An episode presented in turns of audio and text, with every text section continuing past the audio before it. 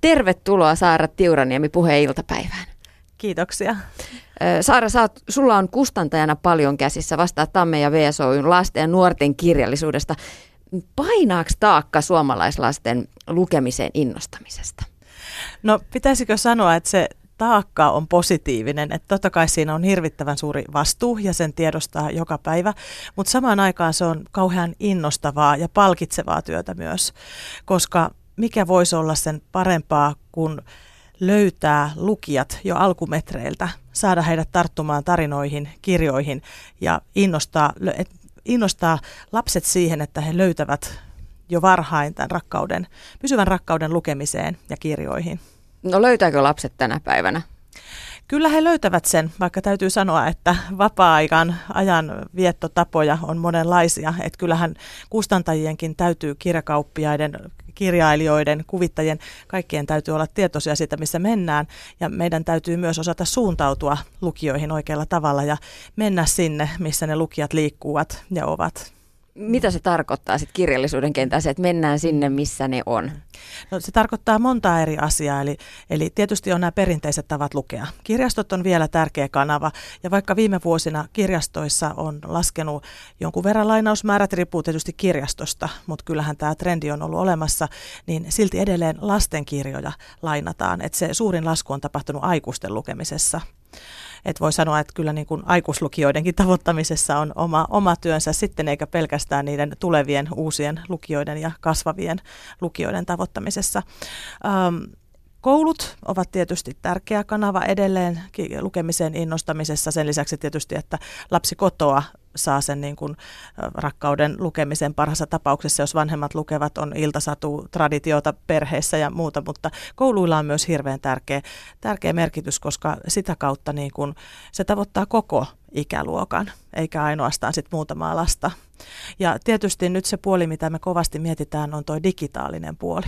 Eli millä lailla me saadaan ne tarinat entistä paremmin sinne, kun vapaa-aika selvästi menee tableteihin ja mobiiliin ja sieltä klikkaillaan erilaisia tarinoita ja muita auki, niin kyllä meidänkin täytyy miettiä niitä keinoja sitten siihen, että miten me ollaan edistämässä sitä lukutaitoa. Sillä puolella mun mielestä ei ole ihan itsestään selvää, että semmoinen pitkäjänteinen lukeminen syntyy siellä digitaalisella puolella helposti. Että se on varmasti se, minkä kanssa meidän pitää tehdä töitä, että kuka tahansa pystyy lukemaan niitä lyhyitä juttuja, klikkailemaan ja yhdistämään ja menemään, mutta sitten on vielä tärkeää se, että pystyy lukemaan kokonaisen tarinan kaaren, saa muodostettua kokonaisen kuvan asiasta.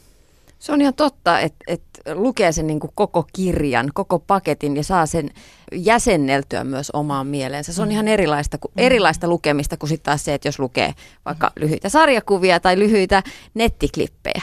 Niin on. Se on aivan eri asia, koska se on just se kokonaiskuvan muodostaminen, että tuntuu, että tässä ajassa on paljon sitä tietoa, joka on hajanaista ja säläistä ja pystyy lukemaan pätkän sieltä ja toisen täältä, mutta kuinka moni pystyy muodostamaan kokonaiskuvia siitä, missä mennään. Ja mä väitän, että se tarinan rakenne auttaa ihmistä siihen, että jos hän niin kuin osaa nähdä, mistä se menee ja minne menee, se on tietynlainen tarinan kaari. Jos hänellä riittää malttia lukea kokonainen tarina, hän pystyy, se auttaa myös jäsentämään maailmaa toisella tavalla. Tämä on yksi lukemisen vaikutuksia, että millä lailla, jos, jos on kokenut lukija, pystyy myös jäsentämään maailmaa. Se on hyvin tärkeä osa-alue. Sitä puhutaan paljon muistakin vaikutuksista, tietysti empatian kehittymisestä ja, ja siitä, että tulee ymmärretyksi, pystyy niin kuin kommunikoimaan muiden kanssa. Sillä on valtava määrä vaikutuksia. Mutta myös tämä asia on tärkeää. Ja se, että joku jaksaa lukea alusta loppuun sen, niin siihen pitää vain kannustaa. Mulla on sellainen kuva, että lapset oppii yhä aiemmin lukemaan. Mm-hmm niin kuin mekaanisesti lukemaan. Et joissain koululuokissa jo suurin osa oppilaista osaa lukea ennen kouluun menoa. Onko tämä totta? Kyllä mä luulen, että siinä on tapahtunut semmoista kehitystä. Että totta kai se on aina yksilöllistä, mutta kyllä semmoinen, semmoinen trendi on myös nähtävissä, että, että lapset oppii lukemaan, mutta tietysti se on oma asiansa vielä, että miten ymmärtää sen lukemansa. Että, että kyllähän on paljon sitä medialukutaitoa ja siitä puhutaan, että kun lapsi oppii lukemaan varhain, hän näkee otsikoita ja muuta, niin se on tuo myös valtavasti keskusteluja tietysti lapsiperheisiin maailmantilasta ja mitä tapahtuu. Se on aivan totta. E, millaisista kirjoista sitten olisi hyvä aloittaa, jos puhutaan mm. kirjallisuuteen tutustumisesta, mm. niin tällaisten pienten lukijoiden kanssa? Mitkä on hyviä ekoja kirjoja? No ensimmäiset kirjat tietysti on semmoisia, että olisi tärkeää löytää niille lukijoille niitä teemoja ja aihepiirejä, mistä he olisivat kiinnostuneet. Et tota, totta kai on sellaisia lapsia, jotka automaattisesti hakeutuu tekstin ääreen. Mä itse olin sellainen lapsi, joka niin kun, mä muistan mun lukemaan oppimiskokemuksenkin valtavan hyvin, mutta sellaiset lapset hakeutuu automaattisesti. Aina kun sellainen lapsi, joka on suuri lukija, tulee huoneeseen, niin hänen katseensa kiinnittyy siihen kirjaan, mikä on lähimpänä. Mutta sitten on niitä lapsia, joita pitää vähän kannustaa ja innostaa, ja silloin juuri se aihepiiri on kauhean tärkeä ja kyllä mä väitän, että sieltä löytyy hyvin erilaisille lukijoille kirjoja. Että totta kai niin kuin siinä ihan alkuvaiheessa, kun on vielä opettelemassa lukemaan, niin kauhean tärkeää on se palkitseva kokemus, mikä sitä lukemisesta tulee, koska se voi olla vähän semmoista takkuavaa ja hidasta ja se saattaa turhauttaa ja tuntuu, että jotkut tekee sen nopeammin, niin, niin siinä kohti just se, että se kokemus, että on saanut luettua muutaman sivun, on saanut luettua ehkä luvun tai kaksi ihan itse, on saanut luettua koko kirjan. Ja jotenkin se, että luin koko kirjan, niin se kannustaa sitten ottamaan ehkä uudestaankin kirjan käteen. Ja kyllähän meillä on siis Suomessa valtavan tasokasta, laadukasta kirjallisuutta juuri lukemaan oppineille. Meillä on, meillä on sellaisia kirjasarjoja, niin kuin vaikka Risto Räppäjä, joka niin kuin jo viisivuotiaatkin innostuvat lukemaan niitä. Nopolan sisarukset on tehneet myös Heinähattu- ja Vilttitossu-sarjaa.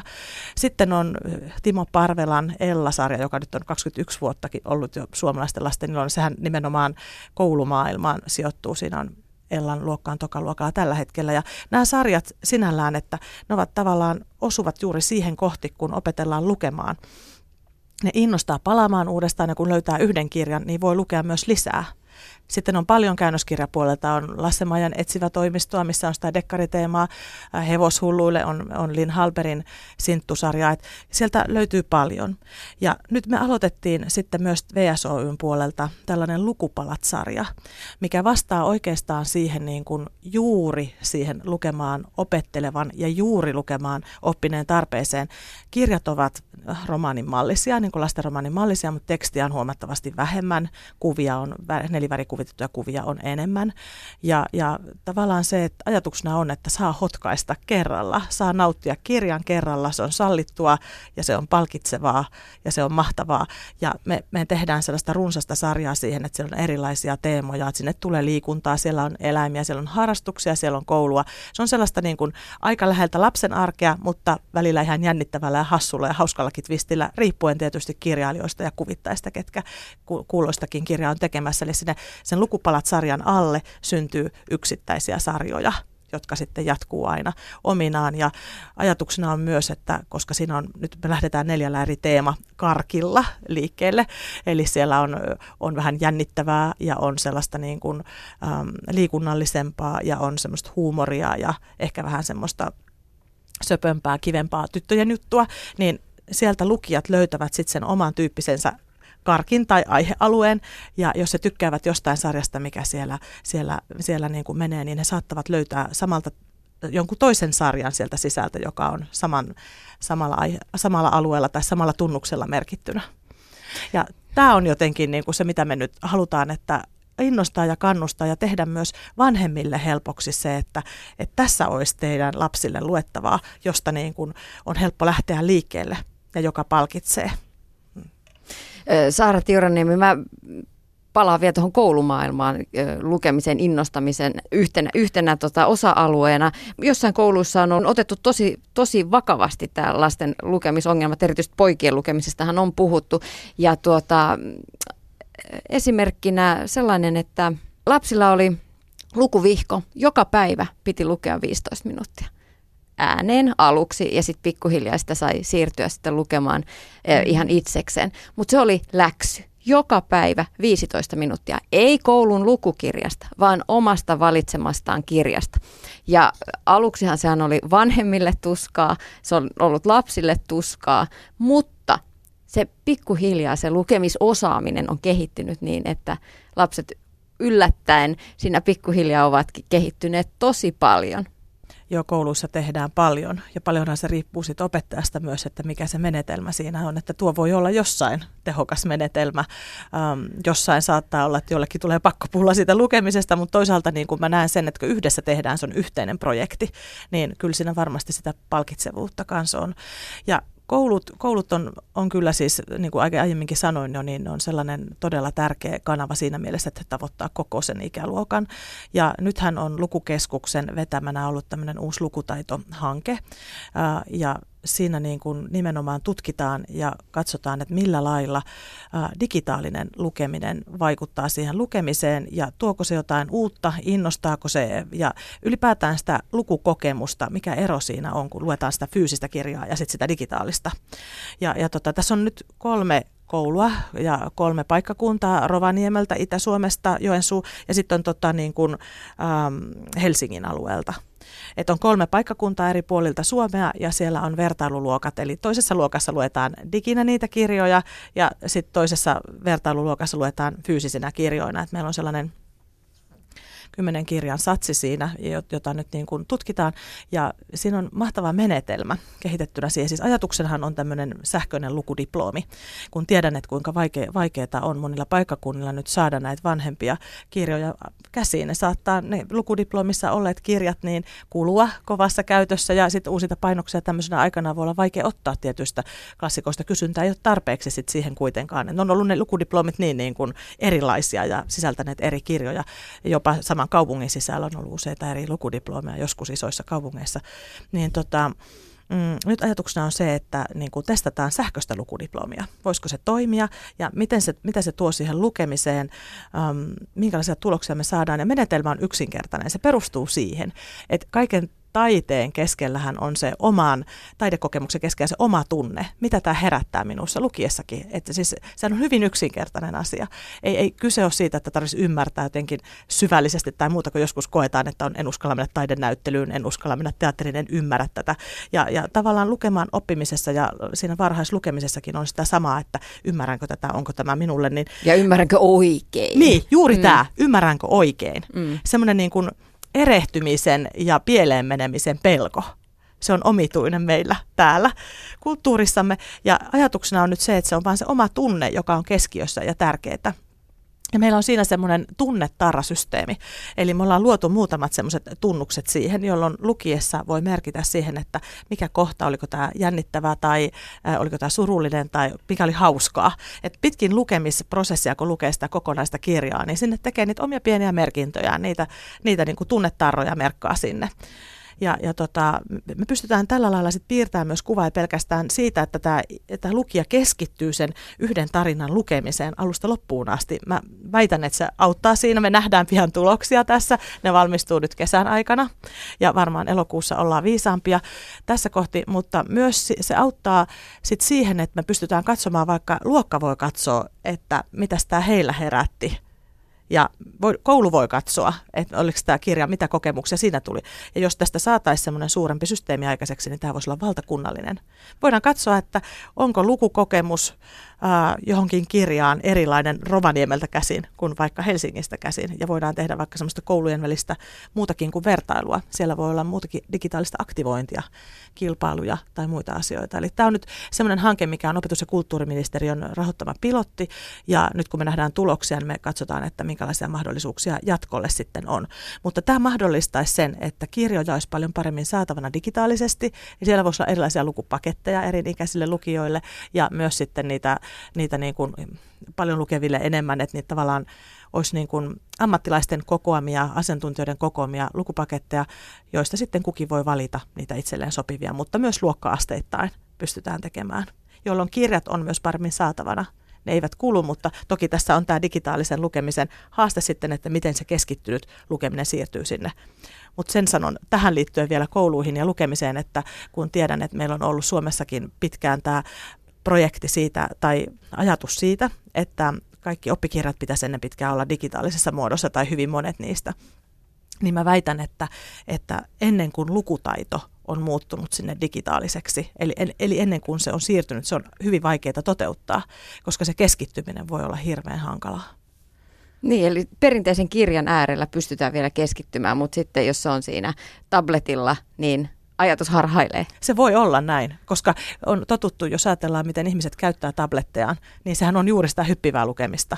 Ja nyt me tutkitaan sitä, että miten tämä harhaileeko se ajatus vai, vai toimiiko se yllättävän hyvin siinä. Eli mä odotan itse kyllä todella suurella innolla niitä tuloksia mitä sieltä on tulossa. Se on hyvin mielenkiintoista. Kyllähän jokainen meistä aikuisistakin tietää, että, että tämän ajan piippaavat laitteet on tehnyt jotain myös meidän aikuisten keskittymiskyvylle mm. ja, ja sille, että kyllä moni aikuinen on, on todennut sitä, että ö, tekstiin keskittyminen on paljon vaikeampaa mm. kuin ennen. Mm. Ja en tiedä sitten, voiko tässäkin nähdä sen, sen vaikutuksen taas, että aikuisten lukemiseen.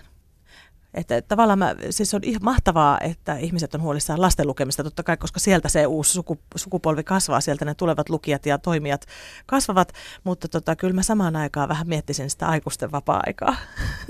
Se on ihan totta, että aikuisista ne lapset ottaa sen esimerkkinsä ottaa. myös lukemiseen lasten lukemaan innostamisesta, kun puhutaan, niin meille tuli kotiin koulusta. Se taisi olla Helsingin alueen kirjastoilta mm. sellainen lukubingo kesäloman lukubingo, josta saa, johon saa laittaa merkinnän aina kun on lukenut joissain tietyssä tilanteessa tai tietyssä paikassa. Olen lukenut riippumatossa, olen lukenut siellä täällä, olen lukenut t- tällaisen kirjan. Se, se on myös sitä niin kuin hauskalla tavalla lukemaan innostamista. On, ja just tuon leikkimisen ja pelin ja tällaisen osallistumisen kautta, niin mä uskon, että sillä pystytään tekemään paljon tulevaisuudessa myös lukemisen eteen. Ja niin kuin nyt kirjo, kirjojen kustantajana näkee hirveän selkeästi sen, mikä on ehkä ollut nuorten kirjoille enemmän tyypillisempää, mutta se alkaa siirtymään myös lasten puolelle, että se osallistuminen, sen merkitys on ihan kauhean tärkeää. Ihmiset haluaa osallistua. Ne haluaa niin kuin päästä, no tietysti tässä nähdään se sosiaalisen median mahti myös. Halutaan itse päästä sanomaan kommentti, halutaan tykätä tästä, halutaan, halutaan jotenkin vaikuttaa siihen. Ja, ja tota, tämä on jotenkin semmoinen, mitä meidän pitää myös pystyä huomioidaan siinä, että miten me annetaan mahdollisuus myös lukijoille päästä osallisiksi niitä tarinoita jollain tavalla. No kirjailijoita on hyvä osoittaa sormella siinä, että kirjoittakaa sellaisia tarinoita, että ne kiinnostaa lapsia. Sellaisia kirjoja, joita lapset haluavat luku, lukea. Se ei ole ihan yksinkertaista sekään, sekään puoli. Tarinaan pääsee käsiksi vasta, kun on vähän luettu. Miten voisi innostaa, miten voisi saada oman lapsensa koukutettua siihen lukemisen imuun? Mm-hmm.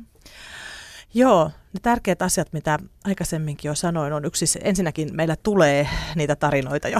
Eli siis kyllä niitä on. Meillä on valtavan hienoja tarinoita, mutta just se, että se oikea ihminen löytää sen oikean tarinan. Tämä on mun puuhaa. Mä kuulen esimerkiksi junalla, junalla mä tuun joka päivä Helsinkiin töihin. Musta on ihanaa jututtaa ihmisiä. Ei pelkästään se, että mä näen, että joku lukee siinä, niin voi kysyä mitä lukee, mutta myös sitten se, että musta on mahtavaa keksiä kirjoja, tehdä kirjavinkkausta. Eli se, että löytää ihmiselle oikea kirja. Ja mä väitän, että jokaiselle meistä on ne oikeat tarinat. Ja sitten kun sen pään saa auki, niin se imu pysyy.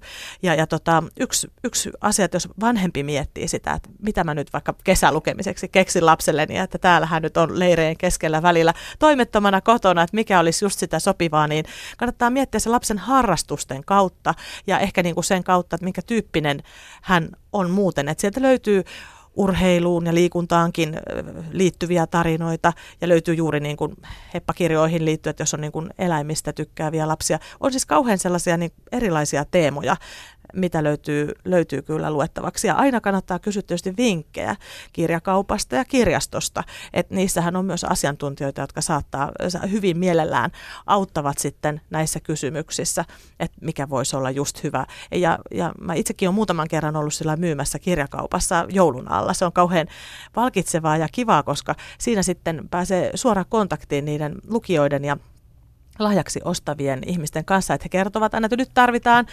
kahdeksanvuotiaalle pojalle, joka ei ehkä vielä kauhean pitkiin tarinoihin keskity, niin jotain jännittävää luettavaa, ja sitten voi ottaa vaikka se Martin Wiitmarkin Lassemaan etsivä toimiston ja polkupyörän arvotukset, luepas tästä, että tässä voisi olla se hyvä. Eli tällä lailla, niin kuin, että miettiä se, että mikä on se, tai sitten joku tykkää fantasiasta ja, ja on lukenut kaikki Harry Potterit, mitä seuraavaksi luen.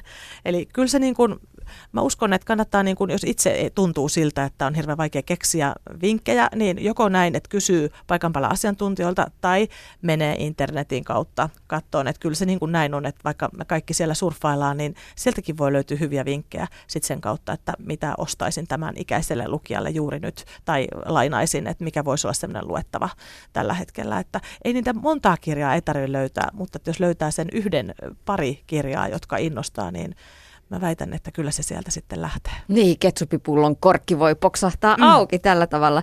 Niin nämä uudet kirjat on meille aikuisille vaikeita paloja. Klassikothan me mm. muistamme itsekin mm. omasta lapsuudesta. Pitääkö klassikot vielä pintansa? Mm. Lukeeko lapset viisikoita ja neiti etsiviä ja mitä me, mitä me muita luimme silloin lapsena? Mm. Luimme äh, pikkunaisia. Mm luettiin tyttökirjoja joo ja kaikkea muuta. Siis kyllä ne pitää pintansa. Et, et, kyllä ne pitää ja, ja niin kuin ainoa mikä niissä on, että se kieli saattaa vähän vanhentua. Mä välillä aina aika ajoin käännetään jotain klassikoita niin kuin Peppi Pitkä tuossa uudestaan tai nyt tai viisikoita uudestaan. Just sen takia, että ne on sitten hieman helpommin lähestyttäviä nykyajan lukijoille. Et eihän se tarkoita sitä, että sitä maailmaa tarvitsee sieltä muuttaa, mutta se kieli vähän nykyaikaisemmaksi. Ja kyllä, klassikot pitää pintansa ja se mitä sanot on ihan totta, että meidän meidän on niin helppo ää, sit niin kuin miettiä, että mitä me itse luimme lapsena ja hakea sieltä. Aina se ei vaan valitettavasti toimi. Joo, ei. Mun lapset ei ole yhtään kiinnostunut Tiina-kirjoista. Mistä se johtuu? Mäkin luin niitä lapsena.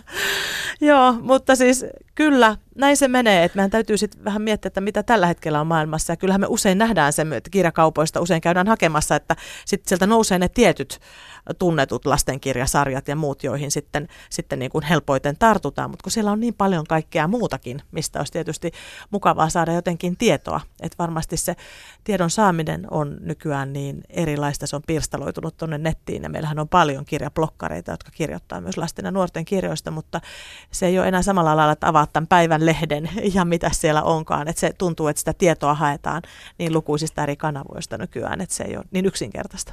Mutta kyllä jos miettii jotain vanhoja kirjasarjoja, niin kuin sanotaan nyt Tiina tai Tiina-kirjat, Anni Polvan Tiina-kirjat tai sitten vaikka viisikot mm. käännöskirjallisuuden puolelta, niin kyllä se maailmankuva tuntuu vähän vanhalta. Mm.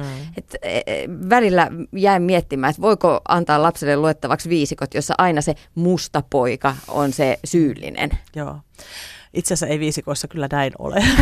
niin saadaan aikuisrosvot, aikuispahikset. Ja, mutta tota, jos mietitään sit sitä, että Joo, eli vinkit niistä tämän hetken, että kyllähän siellä on. Tyttökirjoissa on uusia, uusia sarjoja, siellä on Zoella-nimisen blokkarin Girl Online-sarja, mikä on maailmallakin valtava, valtava suksee.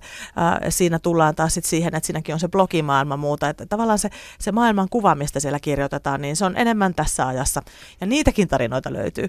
Eli siellä on sekä niitä klassikoita, jos haluaa vähän nostalgiaa ja tämmöisten niin kuin, matkaa muinaiseen maailmaan, mutta kyllä sieltä löytyy niitä tämänkin ajan, ajan kirjoja. Se on yksi aivan ihana tyttökirjasarja, sellainen Suklaamuruset-sarja, joka on käännöskirjasarja, nyt viidesosa just tuli ulos ja siinä on niin kuin viiden sisaruksen tarinat, ne jokainen, jokainen on keskiössä ja voisi sanoa, että vähän niin kuin pikkunaisia tai näin, että, se on, että kullakin on ne omat harrastuksensa ja intohimonsa ja myös sitä heidän elämästään ja ystävyydestä ja kaikista näistä asioista käsitellään. Eli näitä löytyy, mutta tietysti se vie sen aikansa, että nyt meidän tämän hetken lapsemme lukevat niitä lapsuudessa ja muistelevat niitä itse sitten aikuisina varmaan, näin se menee. Mm. Ja toisaalta joku pikkunaisten maailmankuva siitä, että ainut, ainut tar- tarkoitus elämällä oli päästä naimisiin, niin, niin, niin, niin. niin kyllähän mekin ymmärsimme silloin, että ei tämä ole meidän aikaamme. Mm, niin ymmärsimme, joo. Ja, ja näinhän se menee aina että tota, Shakespearen näytelmiäkin, jos lukee, niin ehkä ne ei ole sitä, että niinku, todellisuus aina menee niin, mutta kyllähän lapsi pystyy sen, pystyy sen näkemään samalla lailla. Mä itse muistan, kun mä Tolkien, ja Tolkien oli mun semmoinen yksi reitti lasten osastolta, aikuisten osastolle. Mä kahdeksanvuotiaana bongasin Tarun sormusten herrasta sen kolme osasen ja nautin sitä valtavasti. Ja, ja niin kun lapsi lukee sitä omalla tavallaan, lapsi lukee ehkä eri asioita siitä tarinasta sitten, mitä aikuinen lukee, ja, ja hyvä niin. Et siis tarinassa, hyvässä tarinassa on eri tasoja ja se puhuttelee erilaisia lukijoita. Et mä väittäisin sillä lailla, että, että lapsillekin on hyvä antaa sellainen mahdollisuus rohkeasti tutkia vanhempiensa kirjahyllyä ja käydä läpi, siis liikkua. Et kyllä niin kuin lapsi haluaa tehdä myös itse sen valintansa. Et totta kai on hyvä antaa niitä innostavia vinkkejä, mutta se ei välttämätttä ole se kirja, mikä siihen eteen kiikutetaan. Niin sitten se, että nyt mä haluan lukea tämän kirjan, mikä äiti tähän mulle toi tai mummo mulle tähän toi. Mutta kyllä se välillä menee niinkin. Mä kävin tässä toissa viikolla Suomen kansalliskirjastossa ja kun katselin niitä kirjahyllyrivejä, niin kirjojen kannet olivat ruskeita, har, ruskeita ja punaruskeita ja aika tylsän näköisiä. Tänä päivänä kirjojen kannet on eh, värikkäitä, niissä on, niissä on monenlaisia kuvia. Ja tunnustan, että joskus itse kun käy kirjastossa, niin mä vaan käyn kirjahyllyä läpi ja katson, että missä on kiinnostavan näköinen, että näkyisikö täällä jotain tuoreen näköistä kirjan kantta. Kuinka tärkeää on tänä päivänä se kuvallisuus ja se, että kirjoista tehdään myös houkuttelevan näköisiä? Erittäin tärkeää. Siis visuaalisuus on tosi, tosi tärkeää, eikä pelkästään sen kannen visuaalisuus, mikä on ihan oma asiansa. Me mietitään kansiakin todella tarkkaan. Yksi hyvä esimerkki on tämä Salla Simukan Lumikki-trilogia, joka nyt on myyty 52 maahan. Se on ihan huikea maailman menestys.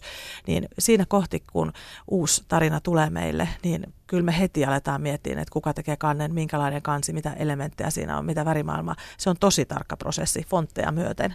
Että kyllä niin kuin me halutaan, että se kirja on alusta asti sellainen, että se houkuttaa tarttumaan, houkuttaa avaamaan kantensa. Että jotenkin niin kuin, että se jää, jää käteen, jää mukaan. Se on, se on tosi tärkeä osa kirjan suunnittelua myöskin. Ja sitten tota, mm, sisältö. Joo, eli visuaalisuus on lisääntynyt niin paljon, että me ollaan myös jo lasten romaaniasteella niin lisätty kuvia paljon kirjoihin. Eli tota, voi sanoa, että ainahan lasten romaneissa on kuvia ollut, mutta kyllä se niin kuin neliväristyminen on lisääntynyt siinäkin puolessa, plus sitten ylipäätään sen kuvien mukanaolo. Ja varmaan taitollisesti aika paljon enemmän leikitään nykyään kirjoissa, mitä niissä meidän lapsuuden kirjoissa, että niissä on elementtejä, niissä voi olla tekstiviesti, keskusteluja välissä, siellä on valokuvia välissä, siellä on kaikenlaista mukana, piirroskuvia että se kuvitus on hirveän tärkeä osa sitä tarinan kerrontaa ja parhaimmillaan myös jatkaa sitä tarinaa niissä kuvissa. Ja meillähän on ihan mielettömän taitavia kuvittajia Suomessa. Et mä näen, että siellä on monella todella suuri kansainvälinen potentiaali myös, että en, en ihmettelisi, jos ihan lähivuosina täältä muutama meidän kuvittajistammekin breikkaa suurempaan tietoisuuteen tuolla muissa maissa. Eli, eli tota, kyllä se, se kuvitus, kuvituksessa vielä se, että sen täytyy todella olla siinä ajassa, että kuvahan vanhenee helposti vielä nopeammin, mitä teksti me nähdään se vanhoista kirjakansistakin, että se kuva on niin siinä ajassa. Että tota, kyllä me koitetaan löytää semmoisia kestäviä ja, ja ja koukuttavia kuvituksia kansia myös se on yksi erittäin tärkeä puoli. Joo, mä kävin tuossa lähikirjastossa ja katselin siellä lasten ja nuorten osaston hyllyä. Ja kyllähän siellä jotkut 80-luvun kirjasarjat näyttää hyvin kulahtaneilta, eivätkä kyllä houkuttele tarttumaan siihen kirjaan. Saara Tiuraniemi, sä oot, tai vastaat Tammen ja VSOyn mm. lasten ja nuorten kirjallisuudesta kustantajana, niin kuinka paljon te otatte uusinta painoksia tällaisista mm. vanhoista mm. kirjoista? Kyllä me otetaan aika ajoin ja koko ajan itse asiassa uusinta painoksia kirjoista. Osa on, voi olla vanhempaa, osa voi olla joku Ritsas Kärin kirja jostain 40 vuoteen on otettu uusinta painosta. Se on vaan jotenkin päässyt unohtumaan ja sitten me halutaan tuoda se nykylukijoille. Niin kyllä me freesataan niitä kansia usein silloin, jos se vaan meistä on kiinni ja pystymme siihen, niin, niin totta kai vähintään fontillisesti ja tiettyä aset, asettelua täytyy katsoa siinä, että pitähän se miettiä, että miten se niin kuin nyt nyt tuodaan tämän ajan lukijoille. Ää, toisaalta sitten me vastautettiin uusinta painos Kamilla Mikvitsin Emilia Onni-kirjasta, niin siinä taas itsessään on niin tunnistettava graafinen ja selkeä se ote, että sillä nyt ei kauheasti pidäkään tehdä mitään. Niin se on aika tapauskohtaista myös. Mm. No mä mm. esimerkiksi metsästin tässä taannoin kirppareilta ja nettihuutokaupoista aikoinaan pienille lapsille suunnattua ainokirjoja. Mm. Mm. Ja aika heikko se saatavuus oli. Kuinka paljon teiltä pyydetään uusinta painoksia ja mitkä toiveet toteutetaan? Joo, siis kyllä meiltä pyydetään koko ajan, mutta tietysti kyse on myös vähän siitä, että miten jälleenmyyjät ottavat ja kirjastot ottavat. Eli, eli tota, me ei voida ottaa nelivärikuvitetunkin kirjan uusinta painos, niin, niin ne ei voi olla kauhean pieniä painoksia. Että vaikka painos, painamistekniikka on kehittynyt siihen, että on yhä edullisempaa tehdä pienempiä painoksia, niin nelivärikuvitetuissa se edelleen vaatii aika paljon suurempaa painosta ja sitten valitettavasti välillä tuntuu, että varastoon ne jäävät, jos, jos sitä kysyntää ei ole tarpeeksi. Että totta kai se on tärkeää, mutta tärkeää on meille, että meille ilmastaa myös sitä, että niin kuin nyt olisi ihanaa saada tästä uusi painos ja muuta. Näistä mainitsemistasi ainokirjoista otettiin just ensimmäisestä ja toisesta ainosta uusi painos tuossa keväällä, eli, eli kyllä me niitä otetaan myös tässä ensi vuonna varmaan sitten kolmannesta ja neljännestä, että sillä pikkuhiljakseen kaikkea ei voida kerralla tietenkään toteuttaa, mutta niissähän on myös tämä visuaalisuus on semmoinen hyvin klassinen, eli siihen ei pidä hirveästi mennä puuttumaan, eli siinä on se oma ilmeensä. Mm, mutta kun ahmivat lukijat haluavat kaikki kirjat yhdellä mm. kertaa. niin, näin Suorastaan se, näin se ahmaista. Menee. Näin se menee ja toivottavasti tämä digitaalisuus tuo helpotuksensa tähän nyt sitten, sitten tässä lähitulevaisuudessa. Eli kun nämä kaikki järjestelmät ja alustat kehittyvät siihen muotoon, ne alkaa nyt olla siinä pisteessä. Että nelivärikuvitettujen kirjojen osalta se on ollut aika vaikeaa, että e-kirjat mustavalkoisia tekstikirjoja, ne on pitkään olleet siellä jo saatavana, ja, tai pitkään ja pitkään, mutta muutamia vuosia se on huomattavasti helpompaa niiden kirjojen kanssa, että nelivärikuvitetussa se on vaikeampaa. Jos ajattelet, että se on aukeama, niin se kuvahan katkee, jos se näyttää sivun kerrallaan. Se on kaikki, tämä niin on hidastanut tätä kehitystä huomattavasti, mutta nyt tässä aletaan mennä jo hyvään suuntaan, eli uskon, että nämä valikoimat tulee täydentymään lähivuosina paljon. Saara Tiuraniemi, kuinka kannattavaa ylipäätään lastenkirjojen julkaiseminen on? Vai teette sitten vain kulttuuritekoa? Kyllähän lastenkirjojen julkaiseminen myös on kannattavaa. Eli siis totta kai se on. Ja, ja että kyllä me tehdään myös kulttuuritekoja. Täytyy kuitenkin sanoa, että tässä ajassa, missä me ollaan, niin kirjojen kustantaminen itsessään ei ole mikään suuri bisnes että tota, jos haluaa saada valtavia voittoja, niin kyllä se löytyy jostain ihan muulta alalta.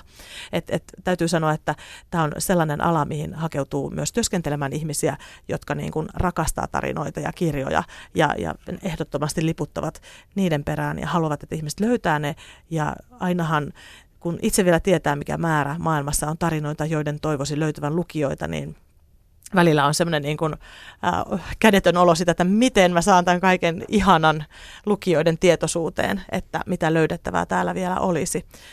Äh, kulttuuriteotkin ovat tärkeitä ja niitä tehdään, mutta tietysti tämä on kuitenkin liiketoimintaa ja kustantamohan on siinä mielessä mielenkiintoinen liikeyritys, että se samaan aikaan on siellä niin kuin taiteen puolella ja meille, meihin kohdistutuu myös nämä niin kuin kulttuuriteko-odotukset, mutta samaan aikaan meidän täytyy pitää itse toimintamme pystyssä. Eli me, meitä ei tueta. Suomessa taiteen tuki äh, on suuntautunut kirjallisuudessa niin, mikä on oikein, eli se menee suoraan taiteilijoille. Meillä on todella hyvät apurahajärjestelmät, äh, joissa se taiteilijoille, kirjailijat ja sitten myös kääntäjät ja kuvittajat saavat tukea. Siellä on myös kirjastoapurahakorvaussysteemit ja muut, eli, eli ja kirjastot me ei saada unohtaa kirjastoja. Se on aivan mielettömän tärkeä kivijalka koko meidän kirjallisuudelle. Ja se on mie- mahta- mielenkiintoista nähdä sitten tässä niin kuin, vaikka taloustilanteessa, että siihen helposti tulee semmoista negatiivista kehää, mutta toisaalta samaan aikaan niin, niin mä uskon, että se kääntyy jossain vaiheessa, että, että kirjastojen lainausmäärät vaikuttaa siihen, minkä verran kirjastoilla rahaa tehdä hankintoja. Kirjastojen hankinnat vaikuttaa siihen, millä lailla ää, kirjailijat ja taiteilijat saa tuloa koska se myös määrittyy sieltä. Totta kai se vaikuttaa myös meihin, minkä verran tulee tilauksia. Eli, eli tässä on tavallaan, kaikki liittyy kaikkeen. Me kaikki tehdään sitä yhteistä kirjallisuustyötä. Kiitos vierailusta puheen iltapäivässä Saara Tiurani. Kiitoksia.